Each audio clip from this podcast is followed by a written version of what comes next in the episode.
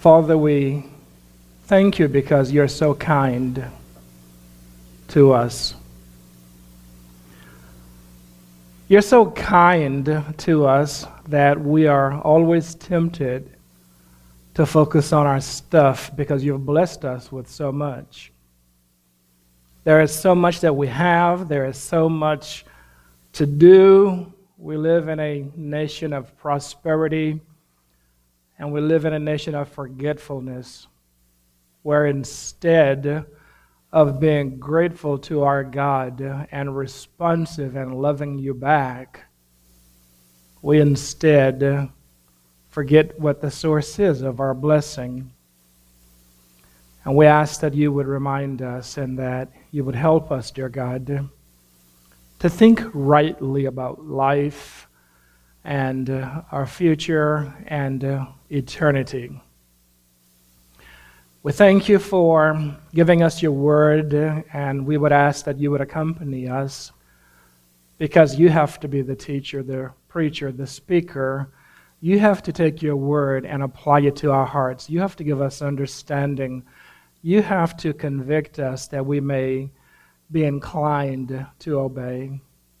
And so we depend totally on you, and we look forward only to what you will do in our hearts and minds, in our souls and spirits. And so we say, Dear God, fill us and have your way by the power of your Spirit.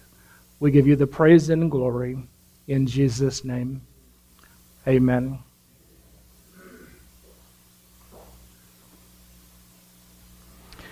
And so we have been studying Acts chapter 10, and we have been looking in particular at an incident in the life of this guy by the name of Peter. This is an important story because it's much like our story.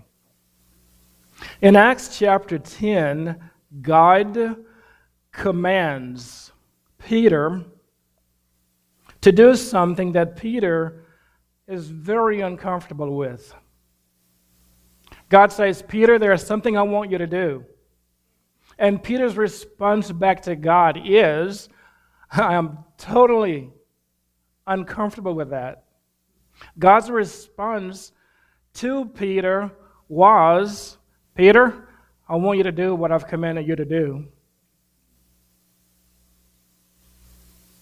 And Peter's response back to God was God, I've never been that person, and I don't want to be. What is it that God was asking Peter to do? He was asking Peter to share his faith with people that Peter did not want to share his faith with. It was very uncomfortable. It was something that Peter was having a lot of trouble coming to terms with. Peter finds himself in a very difficult position. And the position was this He has to make a decision between Am I going to be comfortable? Or am I going to be obedient to God?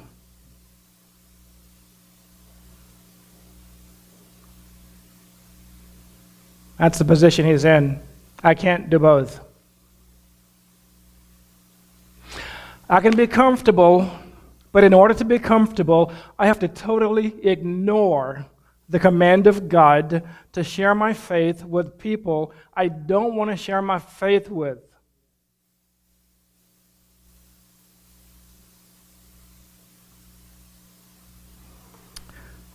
I don't want to share the gospel of Jesus Christ with these people. I don't want to do it.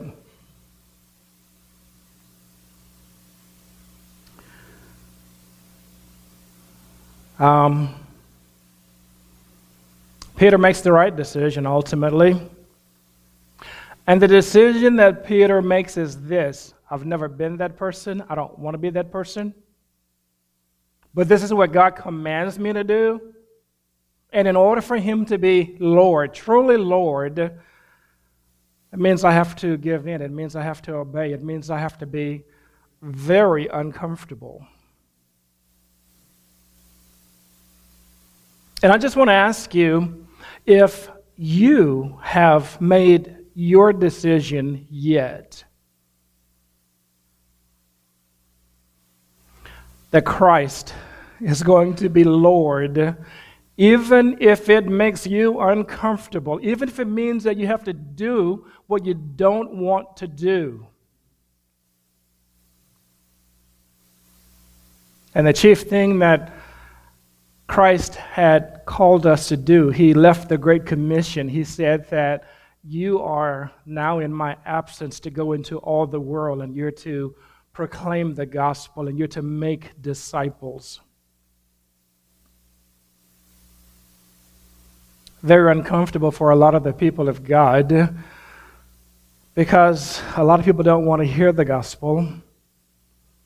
It's uncomfortable because there's some good things that we have in motion that we're trying to pursue, whether it's trying to do a business, whether it's trying to get our education, whether it's trying to keep our career on track, get a promotion, be in relationships, have a, a larger friendship circle, a good network group. Sharing the gospel can interfere with all of that.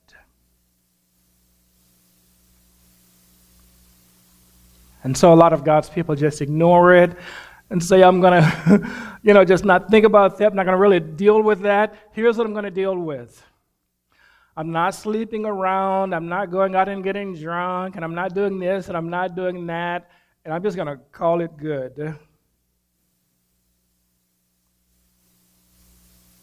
And God says, Yes, I applaud the fact that you're not sleeping around and going out and getting drunk and getting high and you don't curse anymore and all that kind of stuff, but uh, I need more than what you don't do. The other side of it is, I need you to do what I commanded you to do. Don't just give me your list of what you don't do. You got to grow that list of what you do do.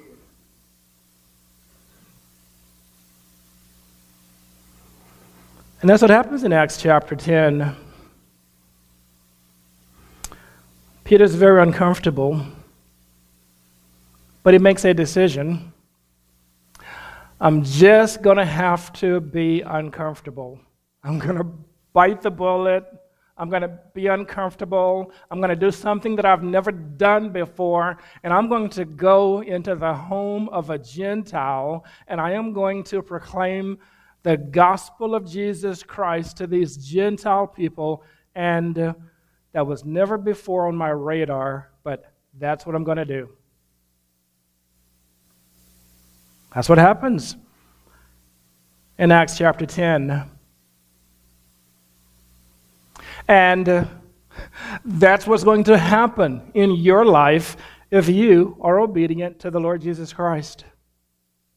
I want to remind you of what Jesus said Follow me, and I will make you fishers of men. If, if, if, you're following me, if you're living for me, if you're being obedient to me, here's what's going to happen. You're going to become a fisher of men. That's what's going to happen. And so I can tell you that there are a lot of folks who are not following Christ. He is not Lord they are not submitting to his lordship. He's not Lord. But on the day of judgment, people are going to be saying, Lord, Lord. And he's going to say to them, I never knew you.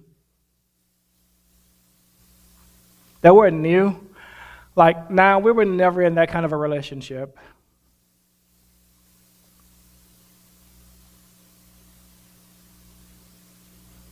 Um, you never got there.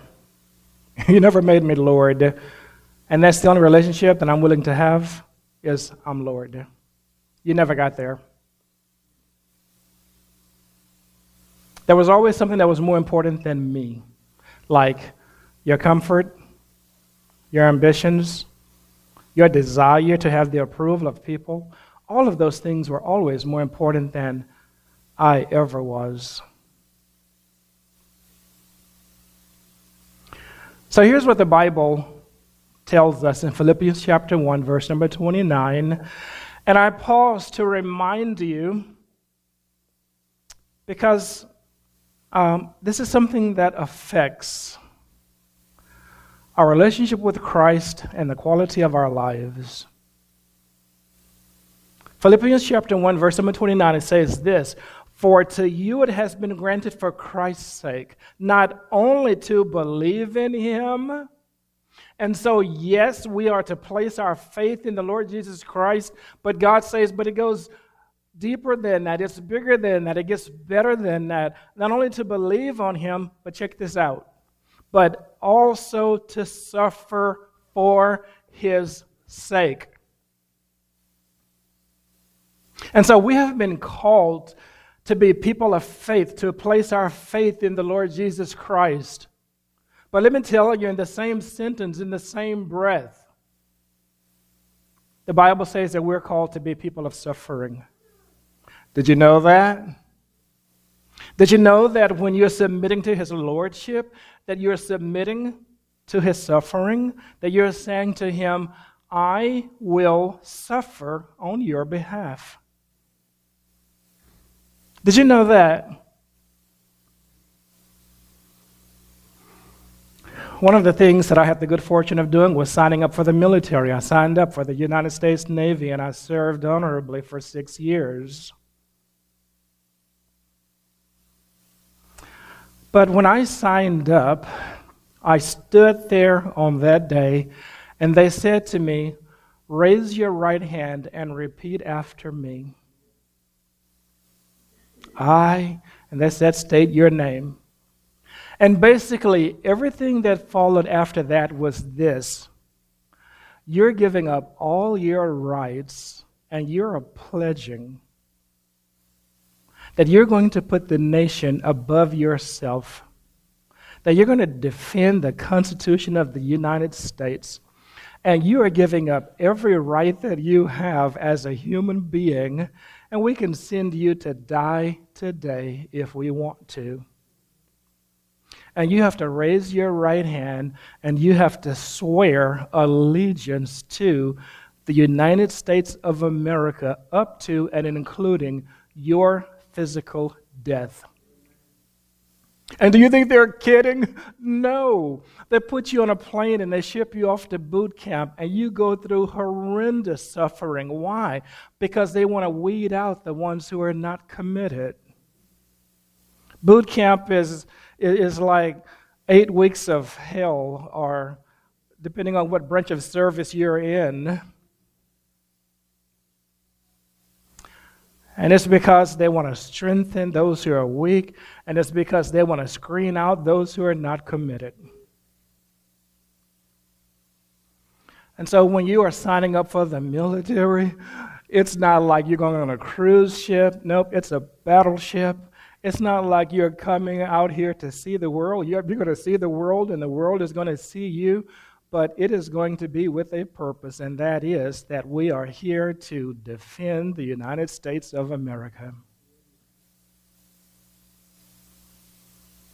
There are a lot of people who are signing up with the one who died on the cross, and they're thinking that this is just a bed of roses and that I'm just going along for an adventure. Oh, no. You're signing up with the cross bearer, the one who gave his life for the sins of the world. That's what it's about. And so the Bible reminds us that for you it has been granted for Christ's sake not only to believe in him, but also to suffer for his sake. And so here you are in the kingdom of God, and you're saying, I don't want to suffer. And you're saying, in fact, I am not willing to suffer. I will not suffer. I will avoid the hard stuff. I'm not going to live on less so I can tithe. Not going to do it. I am not going to interrupt my network by trying to share the gospel of Jesus Christ with somebody who is my friend or somebody I want to date or somebody who is a coworker. I'm not going to share the gospel of Jesus Christ with that person I know is lost because I don't want the suffering. I don't want the loss.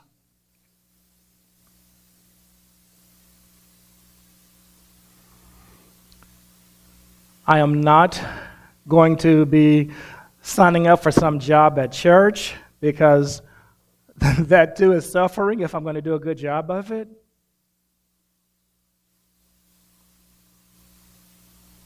I'm just not going to suffer. I'm in the kingdom, but it's just going to be a bed of roses all the way to heaven. I'm going to say my prayers, have my devotions. I'm going to stay away from sin and bed of roses all the way to heaven. And God says, not going to happen. So the Great Commission says this The Great Commission says, You are my disciple, and your job is to make more disciples. That's my will for you, and everybody knows it. And so it's not like we are confused about what we're doing here and why God has left us here, because none that we're saved, He could just take us straight to heaven. He's, he's waiting for us to come home. He misses us. He wants us to be with Him. And that's why the Bible says in Psalm 116, 15, precious in the sight of the Lord is the death of His saints. He's looking forward to the day you die, He's looking forward to the day you come home. But why are you here? Because you're my disciple and you're in my kingdom. I'm the king, I'm the master, you're the slave, and your job is you're going to make disciples. That's your primary mission here.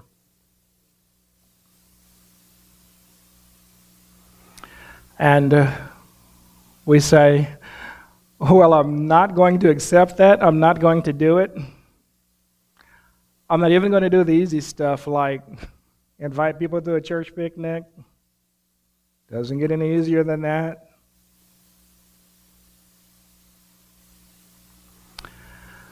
And we just say, you know what, that evangelism thing, I'm just going to ignore it, just going to pretend like God's not even serious about that. And that way, I get the best of both worlds. I get to go to heaven, I get the blessing of God, and uh, I also get loved on by people because I'm not turning anybody off by trying to share with them the gospel of Jesus Christ.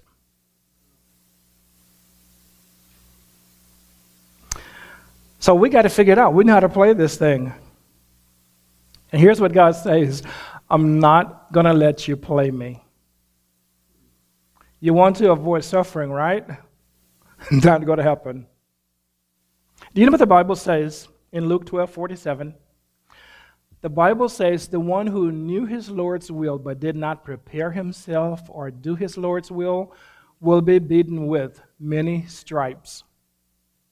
That's what the Bible says. The Bible says this if you know that is my will and you just totally ignore me and just totally like talk to the hand, not to the face, if you just totally disrespect God and just disregard His will for you to be a disciple maker, God says, the one who knew his Lord's will but did not prepare himself or do his master's will will be beaten with many stripes.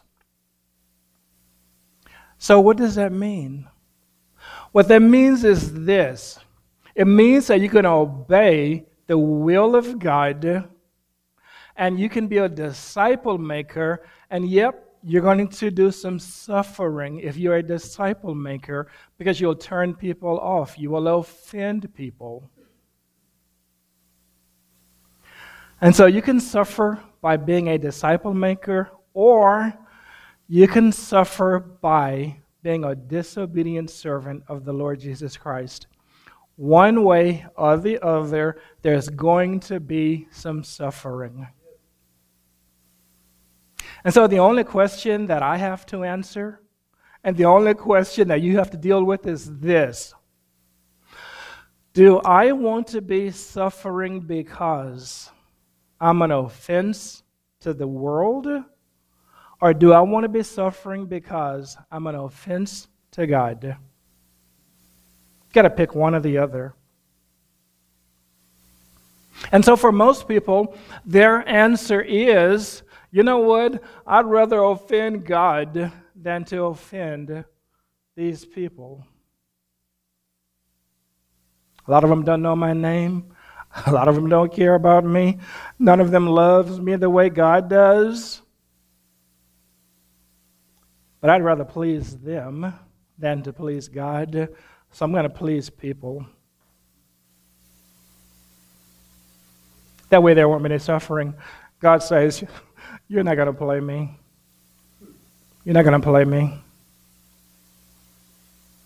People who try to ignore God, there's always something that's happening in their lives. There's always something that is disrupting their joy, their peace of mind, their tranquility, their certainty about the future, their relationship with God. People who, who are children of God, but they're not willing to obey, they are always getting disciplined.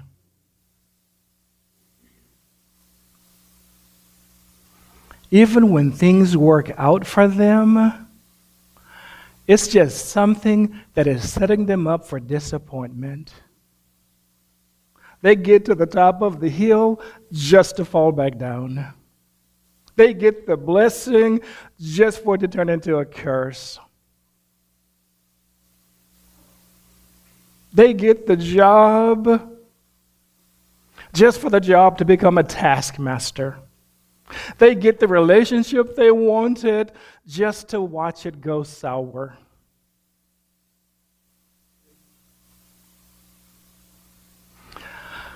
I study Christians, and uh, of course, you see it in the Word of God. For people who call themselves believers, they call themselves Christians, but they're trying to ignore God. They don't want to be on mission, they don't want to be obedient. Hmm. It's just thing after thing that just keeps happening.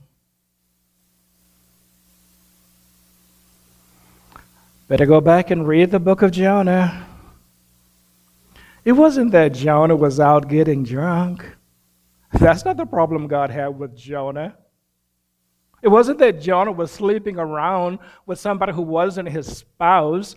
That's not the problem that God had with Jonah. It wasn't that Jonah was not in ministry. He was in ministry. He was a prophet. He was a known prophet.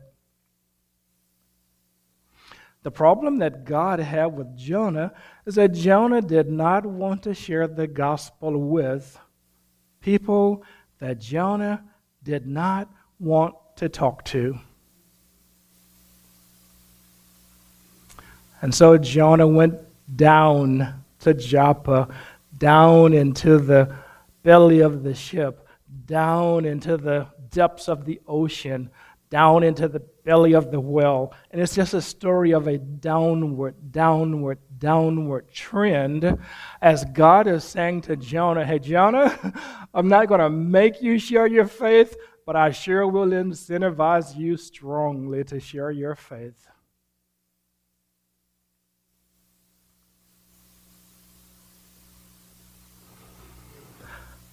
Are you going to suffer? Oh, yeah. You just got to figure out where you want the suffering to come from. Let's see. Let me do the math on that one. If my boss is the cause of my suffering, I can get another job. If it's people, I can stop dealing with these people. But if God is the cause of my suffering, where am I going to run from God? That's what the story of Jonah is about. Where do you run from God? There's nowhere to go.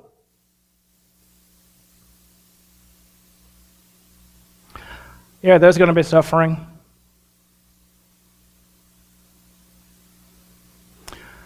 And so we are called to share the gospel. According to Luke chapter 12, we're called to prepare ourselves to do the Lord's will. And that's why we're talking about Acts chapter 10. Because in Acts chapter 10, the Bible tells us what we need to say to people when we're sharing the gospel with them. So, what do you say when you're sharing the gospel?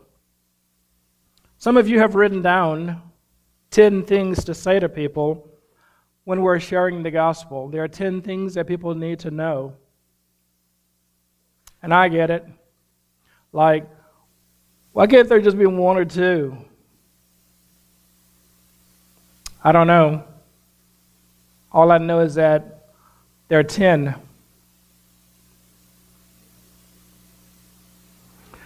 So,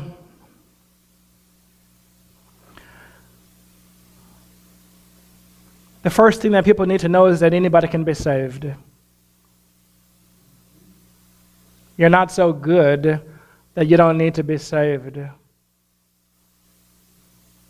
You're not so bad that you can't be saved.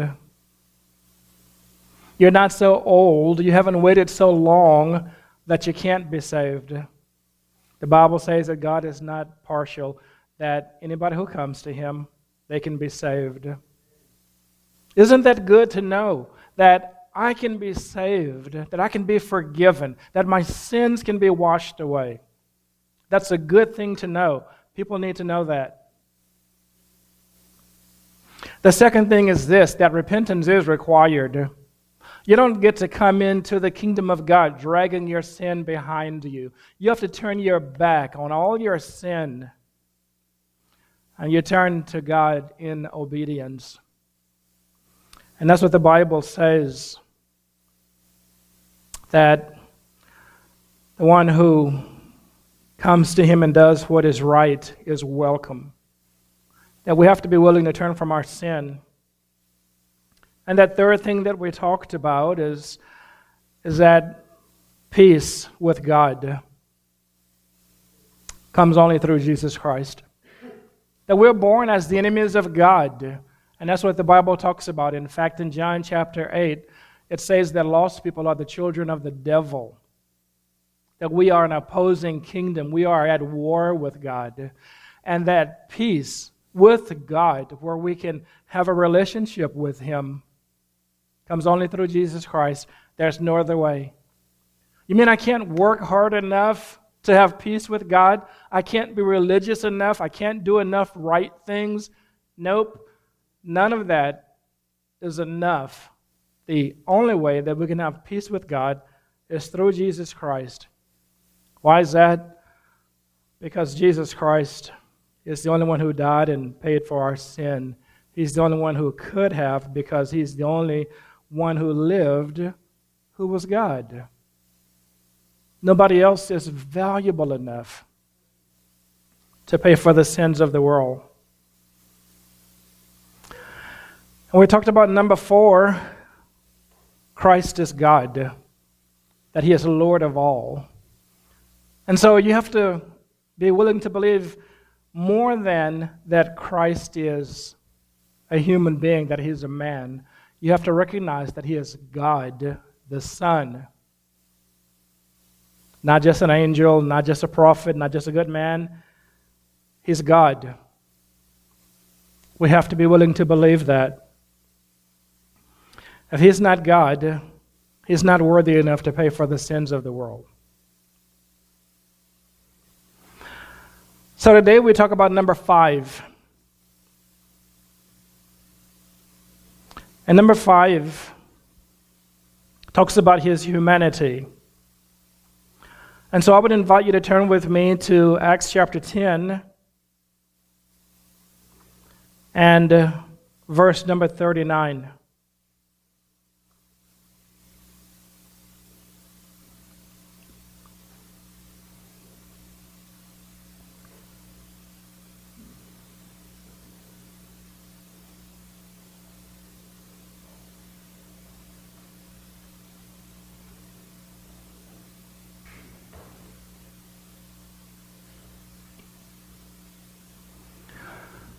And uh,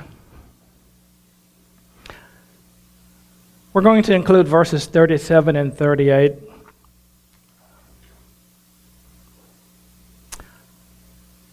Here's what Peter is saying to these people. Acts chapter 10, verse number 37. He says, You yourselves know the thing which took place throughout all Judea, starting from Galilee, after the baptism which John proclaimed. In verse number 38, you know of Jesus of Nazareth, how God anointed him with the Holy Spirit and with power, and how he went about doing good and healing all who were oppressed by the devil for God was with him. And then, verse number 39 we are witnesses of all the things he did, both in the land of the Jews and in Jerusalem. They also put him to death by hanging him on a cross. Thank you for standing with me to honor the reading of the words of our great God and King. And so Peter is talking to these Gentiles. He is there in their home, and he is sharing the gospel with them. And uh, this fifth thing that he wants to share with them is the humanity of Jesus Christ. Why is it necessary for us to believe that Jesus Christ was a human being, that he was fully man though he was fully God. The reason that we have to believe that Jesus Christ was a man is because we have to believe that he lived a life in our place. That when he lived a perfect life, that was him living a perfect life in your place. We have to believe that he's fully man because it was a man who turned over control of this world to the devil. And so only a man could regain that standing with God that humanity lost. He had to be not just God, he had to be a fully human person that could live in our place and die in our place. As the battle was lost by a man, the battle, the victory had to be regained by a man. It was a man who introduced sin into the world, and so a man has to deal with the sin issue. But Jesus Christ was fully human. And he talks about all the things that happened throughout all Judea. In other words, throughout all the land of the Jews. He talks about starting from Galilee, and that's where his public ministry, where, where much of it took place, was there in Galilee.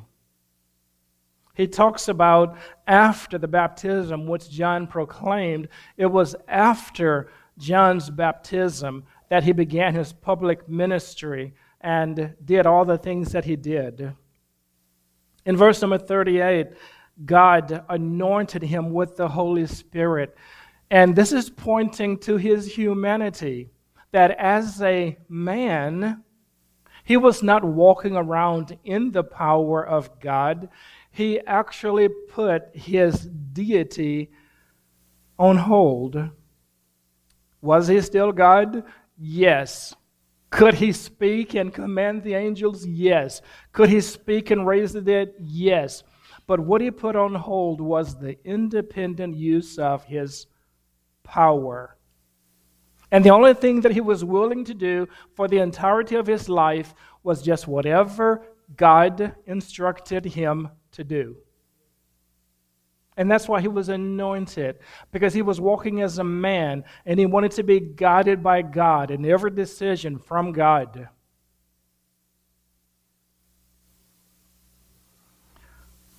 And so he was a human being. He went about doing good and healing all who were oppressed by the devil, for God was with him. What explains his life? What explains that he was always doing good? What explains that he had power spiritually? What explains that he was destroying the works of the devil in whatever community that he went into? What explains that? The thing that explains it was because God was with him.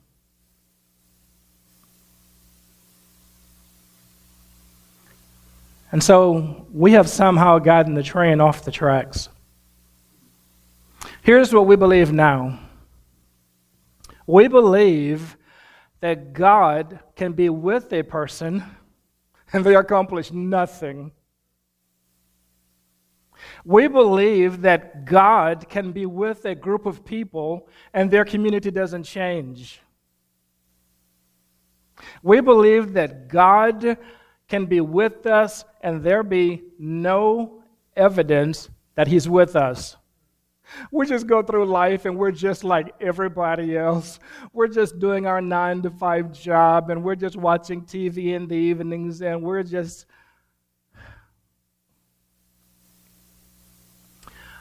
If God is in your life, there's supposed to be some evidence that God is there if God is in your life, there's supposed to be some power that is seen, that there's supposed to be a difference that God is making through your life.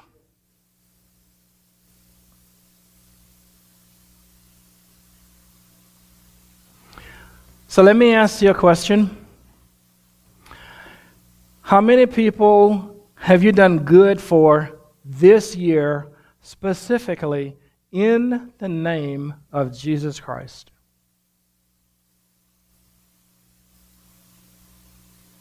Let me ask you another question. How many people has God used you to bring into his kingdom this year?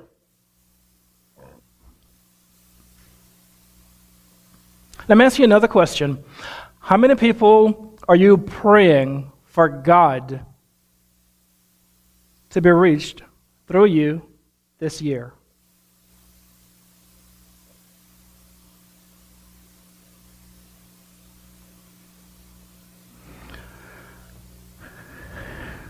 Okay, let me ask it this way. If we ask you to come and to share with us what the evidence is that God is working in your life, what is it that you would come up here and you would say to us, Here is how God is working through me, reaching people, helping the community, making a difference in my church. Here is how God is working through me. Here is the evidence that He is even inside me. What would you tell us?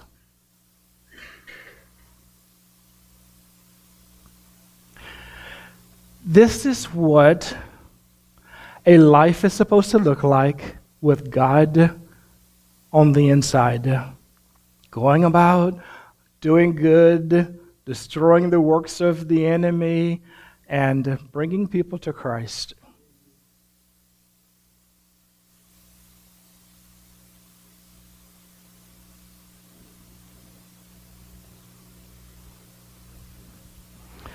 So,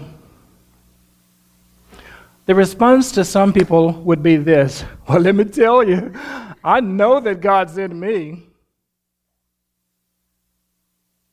Well, you sure are shutting him down because I can't tell, I can't see. Nobody can see the power of God working through you. Where's the power? How is his power being shut down?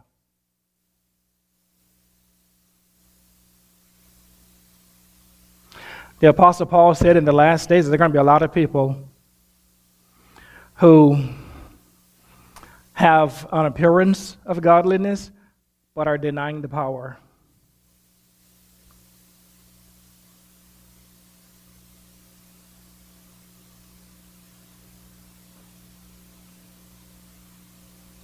So, where's the evidence of the power?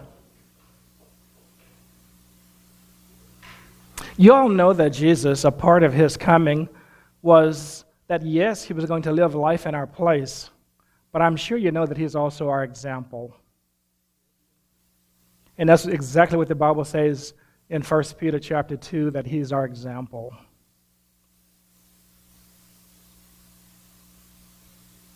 He exemplifies what a life looks like that has the power of God.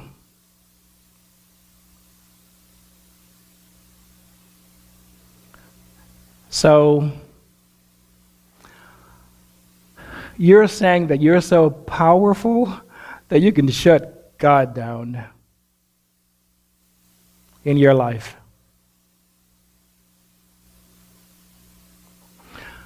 Are you sure you're shutting him down? And not that he's just not there anyway?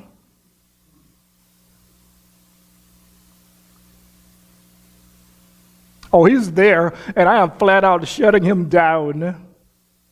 You want to brag about that?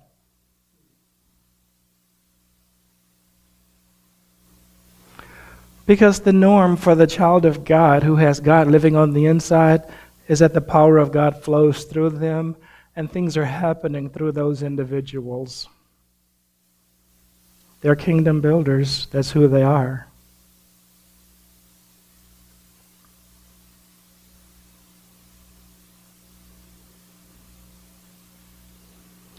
Tell me about what God is doing through you. Um, well, you know, I'm shutting him down at work and I'm shutting him down in the community. Um, well, well, tell me what he's doing through you in this safe place. Because here at the church, we all believe the same stuff, and people are not offended by you believing in Jesus and he's the only way. And so tell me what you're doing at the easiest place in the world, which is your church. Oh. I'm barely at church. A lot of Sundays, I'm not even there. When I am there, I have nothing that I'm responsible for. I have no job, no assignment.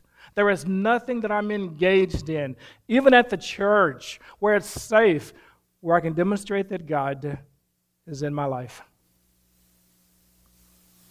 Or, yeah, I got this little bitty job at church. I don't really take it seriously. I'm not trying to get any better at it, not trying to do anything to improve it. I'm just there, just kind of like going through the motion and just doing this little mediocre job for God.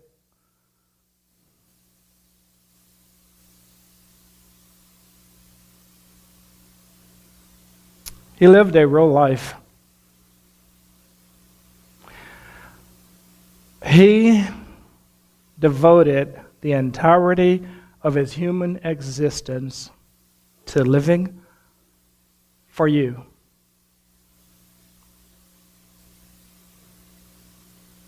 So the only thing that's fair is for us to devote our life to living for him.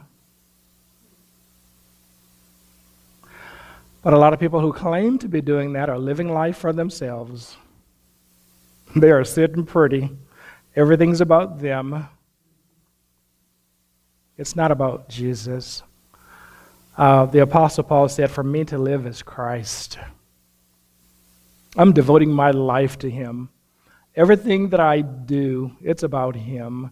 Uh, I've just devoted my life to just living for Him. That's what I do. It's the only fair thing to do. It's for us to live for Christ.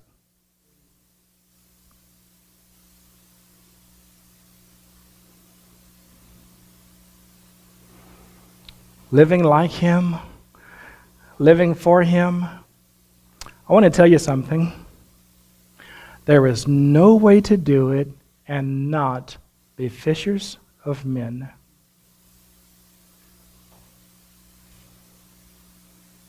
I'm living for Jesus. You're fishing for men? then you are a liar. You are not living for Jesus. You're a liar. You're a liar. You're not living for Jesus if you're not fishing for men.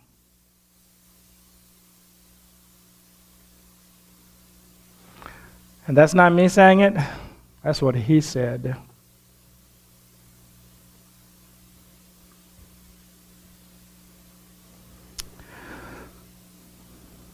He says in verse number 39 We are witnesses of all the things he did, both in the land of the Jews and in Jerusalem.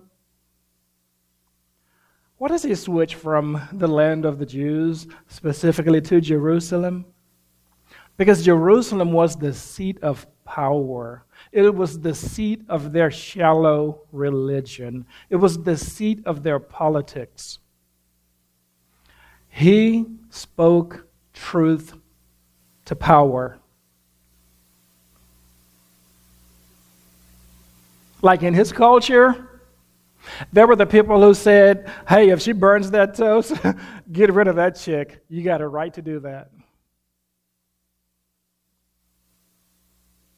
In his culture, there were people who said, women, nah, they're not equal to men.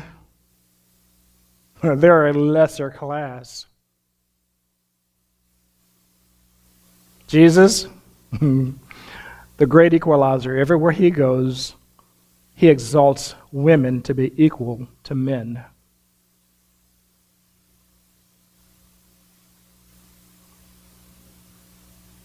Yeah, he still calls the men to be the leader. But he calls them to lead as equals, not as lords, like it was in their culture.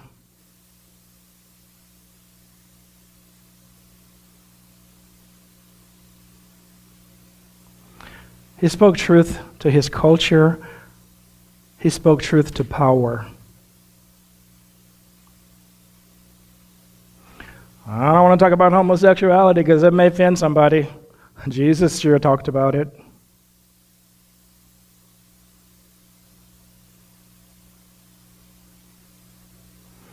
I don't want to talk about hot button issues. Jesus sure did.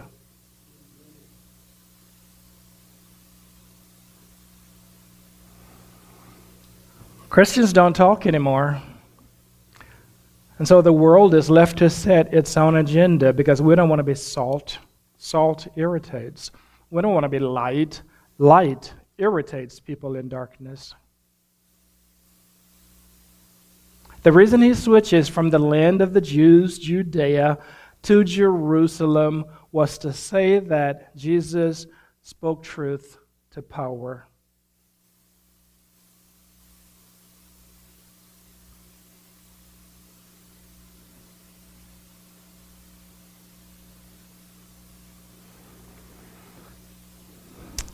How did his life end? They also put him to death by hanging him on a cross. The Bible does want us to know that Jesus really was dead, dead. It wasn't that he fainted, it wasn't that he swooned, it wasn't that he was in a coma. He was dead, dead, dead. And that's why the Bible talks about water and blood streaming out his side. That water and blood, that was like the white blood cells being separated from the red blood cells, which is a sure indication of you're dead. Because that's what happens after death. Your white blood cells and your red blood cells, they separate from each other. The Bible wanted us to know that he was dead, that he paid for the sins of the world. He was committed to you to the point of death. Not a hospice death where you have morphine administered to you, not in a hospital with medical attendants and a soft pillow and warm cover. He was committed to you so much that he died in the worst possible way.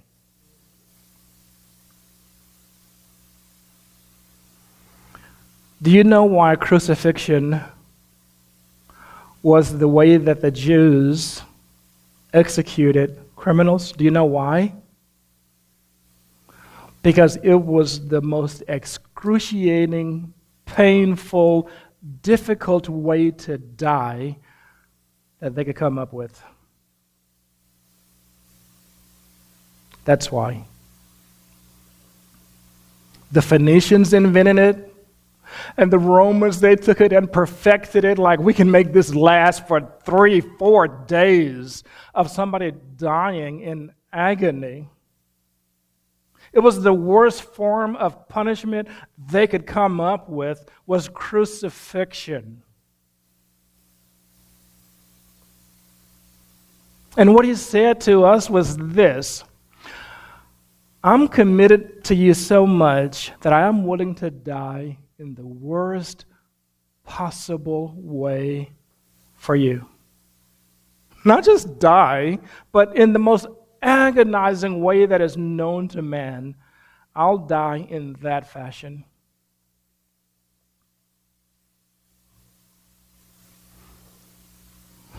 Getting burned to death, a crucifixion is worse. Drowning, crucifixion is worse. Getting beaten to death, crucifixion is worse. They beat you and then crucify you.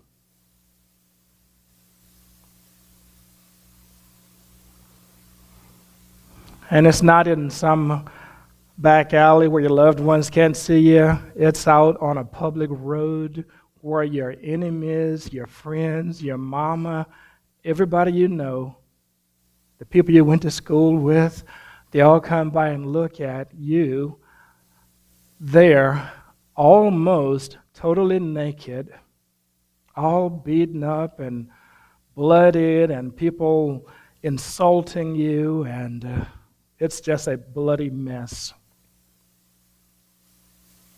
It's like the most embarrassing, the most in, uh, undignified way to die.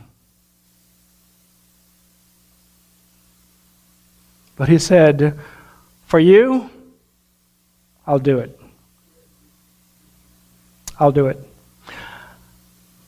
Didn't I say that he is God the Son? How does man, who depends on God for every breath, every heartbeat, how does man kill God? There's only one way if God volunteers. If God volunteers. His life wasn't taken, it was a gift to you, an unbelievable gift. I would never ask someone to die like that for me. But he did. Voluntarily.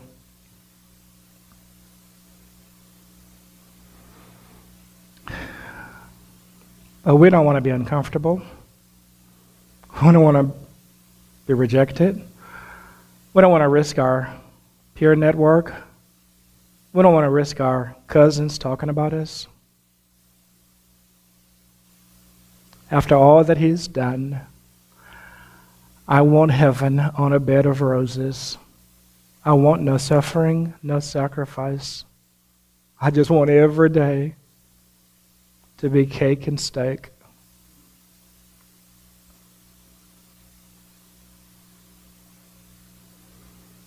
If that's what you signed up for, you signed up for the wrong Jesus.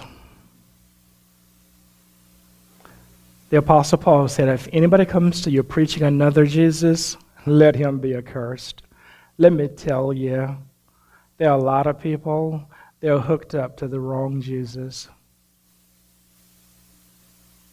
The Jesus of the Bible bears the cross.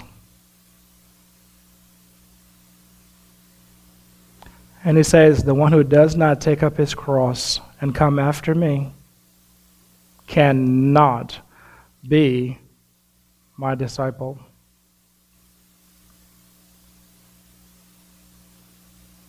Did you pick up the cross?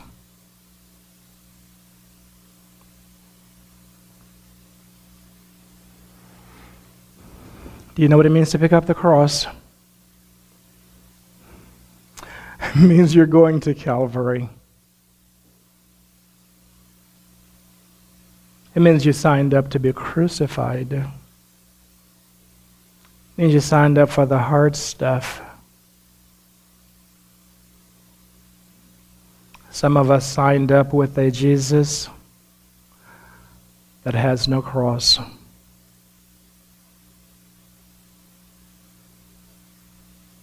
I fear for your judgment day.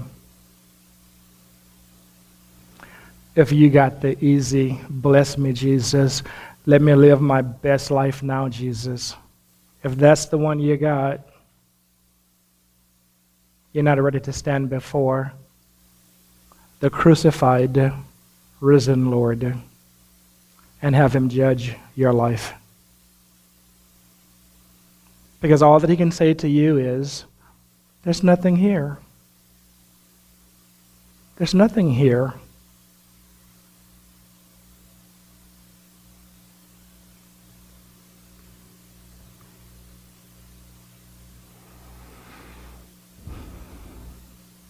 Why did he do all that stuff?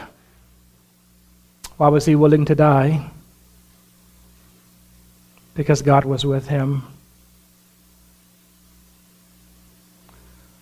If you don't have any evidence that God is with you, if nobody can tell that He lives inside you, if people have to try to figure out, is this person really born again? Something is dreadfully wrong.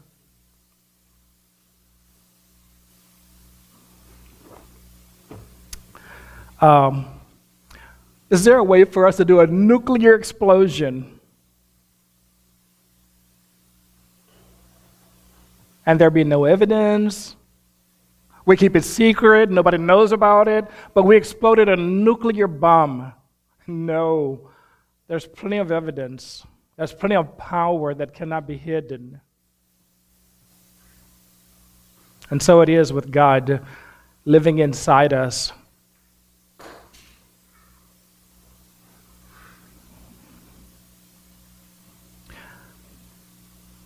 There's evidence when our relationship is real.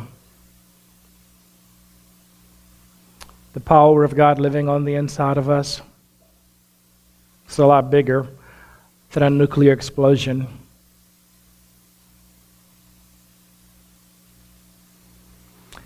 You don't get a nuclear explosion and there be no consequence.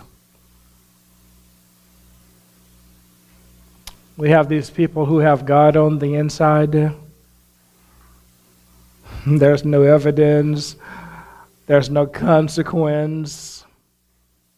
Something's wrong with that picture. If you're following Jesus, you're a fisher of men. If you're not a fisher of men, you're not following the Jesus of the Bible you got the wrong guy. Let's pray, shall we?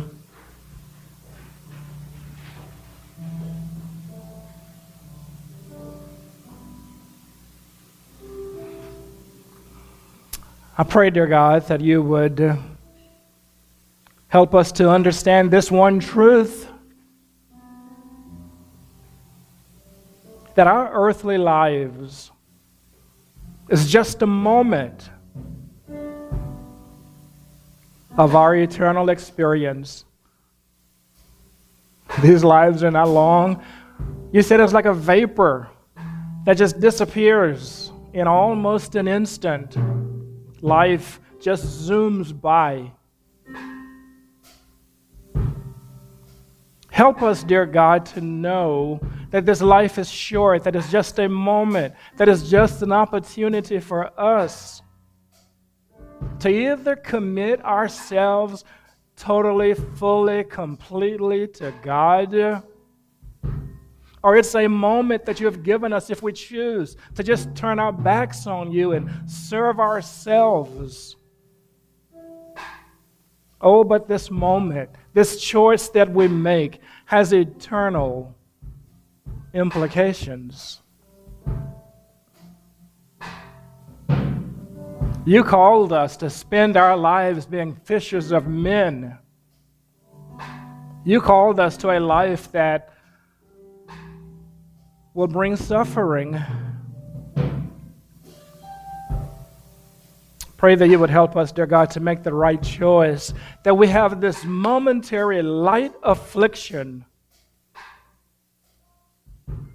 so that we can enjoy eternal glory and the approval of our God. I pray that you would give us truth. In the name of Jesus. We ask, oh God, have your way with us. Amen.